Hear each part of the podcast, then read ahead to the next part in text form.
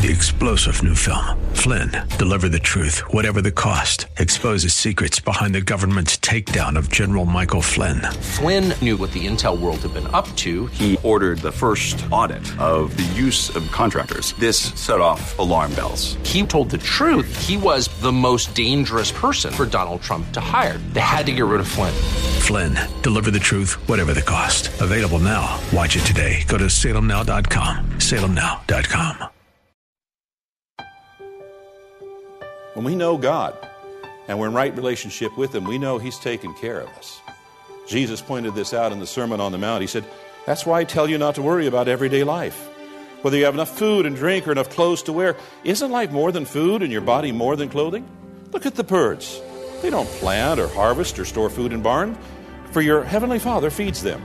And aren't you more valuable to Him than they are?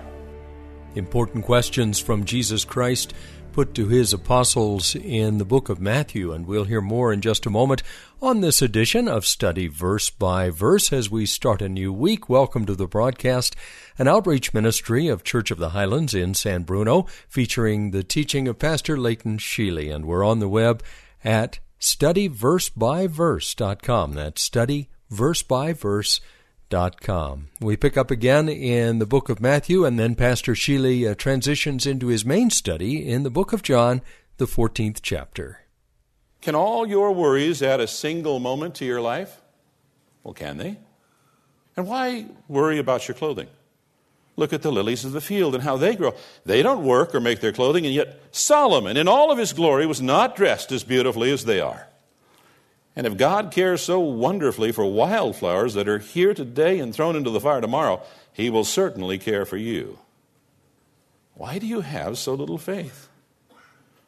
So don't worry about these things, saying, What will we eat? What will we drink? What will we wear? These things dominate the thoughts of unbelievers. Why do they dominate the thoughts of unbelievers? Because unbelievers don't believe in God. They believe that they themselves are their own provider. And they've got to figure out how to provide. And that's why it dominates their thoughts. These things dominate the thoughts of unbelievers. But your Heavenly Father already knows your needs. Seek the kingdom of God above all else and live righteously, and He will give you everything you need. So don't worry about tomorrow, for tomorrow will bring its own worries. Today's trouble is enough for today. God's forgiven our past, He's taken care of us in the present, He is guaranteeing our future. He's, it's already been prepared. We don't need to worry. We're commanded not to worry. And then verse 28, Jesus says, You've heard me say, I'm going away and I will come to you. If you loved me, you would have rejoiced because I'm going to the Father and the Father is greater than I. The Father is greater than I. This is an important verse for you to be aware of because this is a verse that is used by the Jehovah's Witness, uh, the Unitarians, and other cultists to deny the deity of Jesus. Uh, James Montgomery Boice said, They use this sentence to teach that Jesus here confessed himself to be a lesser created being, although an important one. But while this is the apparent meaning if the verse is looked at only on the surface, it is clearly not the meaning if it is looked at in context. The key word is the conjunction for.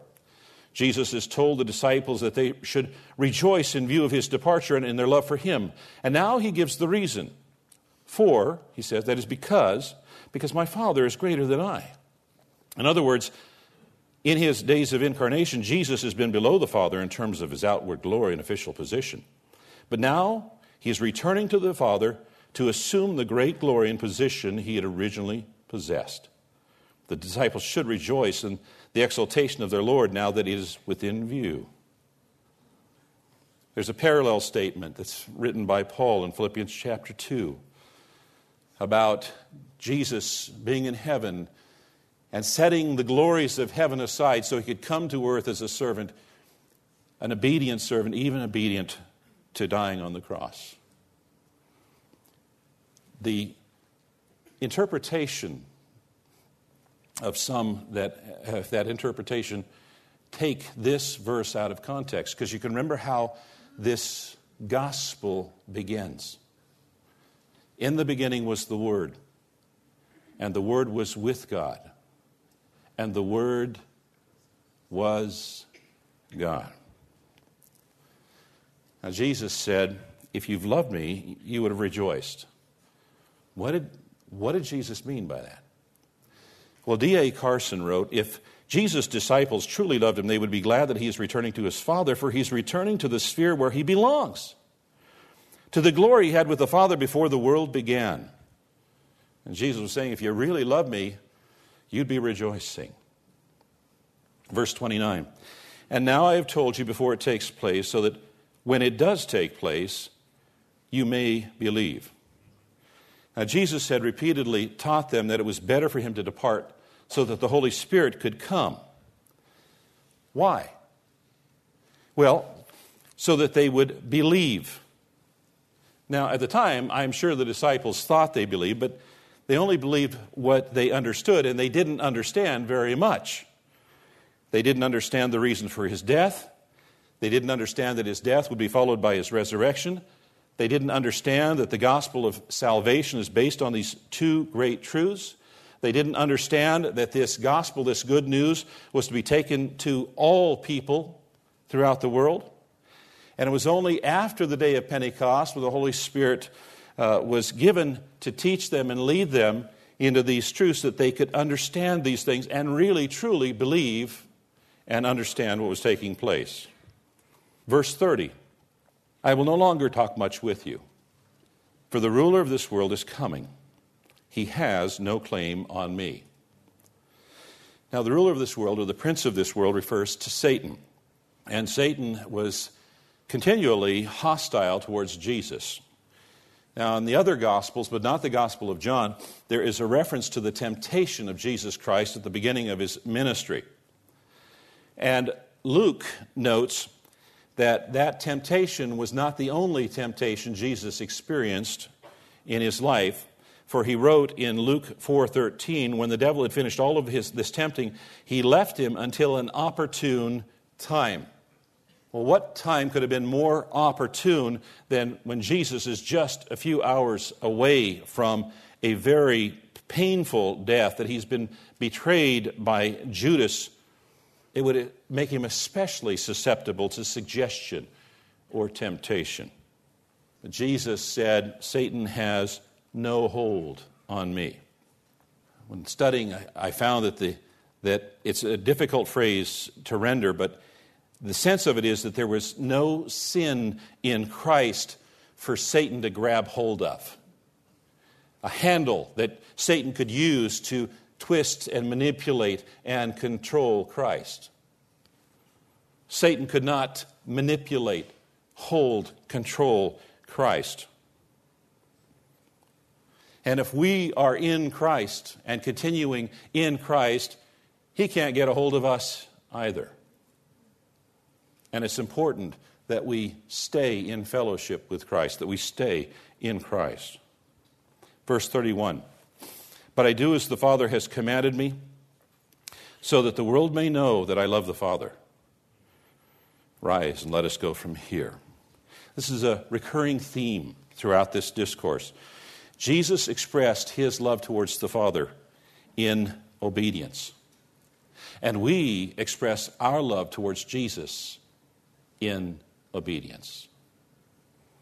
On the night before his death, Jesus promised a supernatural peace to his disciples. And he pointed to himself rather than circumstances as being the source of that, that peace. It was a peace that characterized him as he went through his sufferings. And it was a peace that characterized the disciples as they went through their sufferings. History indicates that all of the disciples, except perhaps John, were executed for expressing their faith in Jesus Christ. Jesus said, I've said these things to you that in me you may have peace. In me you may have peace. Remember our study last week? You and me, and I and you. You and me is in reference to salvation, that we are in Christ. I and you is in reference to sanctification, what Christ and His Holy Spirit is doing within us to transform us into the people He wants us to be. He's, Jesus said, I have said these things to you that in me you may have peace. In the world you will have tribulation, but take heart. I have overcome the world.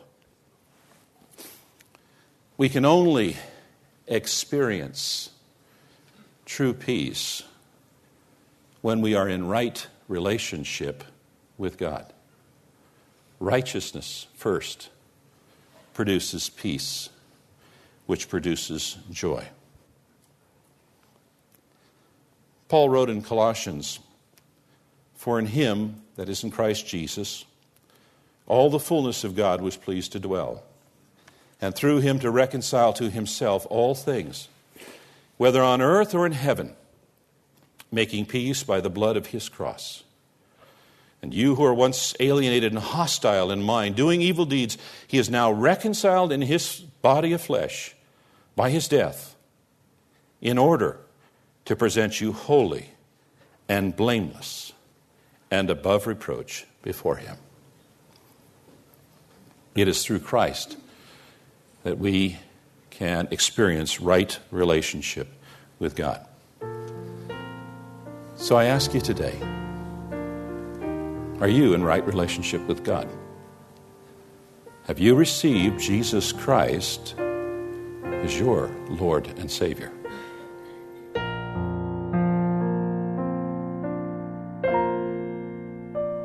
And if your answer to that question is no, then perhaps the best solution for you would be to give us a call. We stand ready to answer your questions at 650-873-4095. That's 650-873-4095. This is an outreach of Church of the Highlands in San Bruno, and our teacher each day is Pastor Leighton Sheely. I'm Mike Trout.